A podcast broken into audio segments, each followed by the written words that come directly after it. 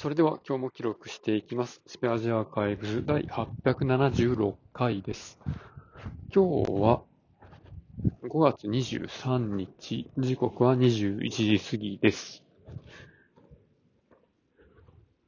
まあ、今日はですね、まあ、会社でち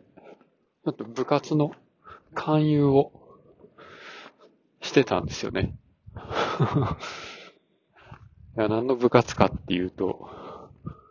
え競技プログラミング部です。まあ、部活って言っても、僕しか、僕しかいないんですけど、僕しかいないんですけど、ちょうどね、なんかフラッと、僕のとこに話しに来た人がいて、まあ、その人は、我流で Python を書いてるんですけど、なんかね、まあ、いろいろ配列の高速化とか、いろいろ使えるテクニックの勉強がしたいんですけどっていうことを言ってて、で、まあ、で、まあ、それで Python のセミナーとかそういうのをちょっと気になってるんですよね、みたいな話をしてたんですけど、いや、待てと。話聞くだけのセミナーなんか受けるんやったら、俺と競技プログラミングやるぞ。ちょうどなんか自分も始めたところやから、一緒にやろうぜ、というところで、まあ、元々メンバーが一人しかいなかった部活にですね、誘って、まあ二人目の部員になってもらいました。まあ、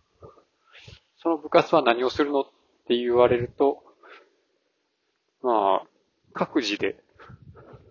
アットコーダーのコンテストに出場するだけなので、いや、何が部活なんて感じなんですよね。個人活動や、みたいな。んですけど、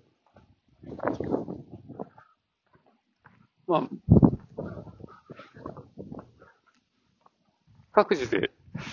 切磋琢磨していけばいいのと、近くにそういうことやってる人がいるっていう、それだけで、まあ、なんか誰に、誰と相談したらいいかなっていうのが分かりやすくなったり、まあその人やったらどういうふうに考えるかなみたいな、教え合ったりとか、できていいんじゃないですかね。っていう感じでやってます。とね、だからね、まあ考え方が陸上部なんですよね。チーム戦でなんか戦うっていうことをやったことがないので、まあ結局自分との戦いで陸上部の頃からやってるので、まあ、別にその人が、ね、参加して幽霊部員でとかでも別に全然いいし、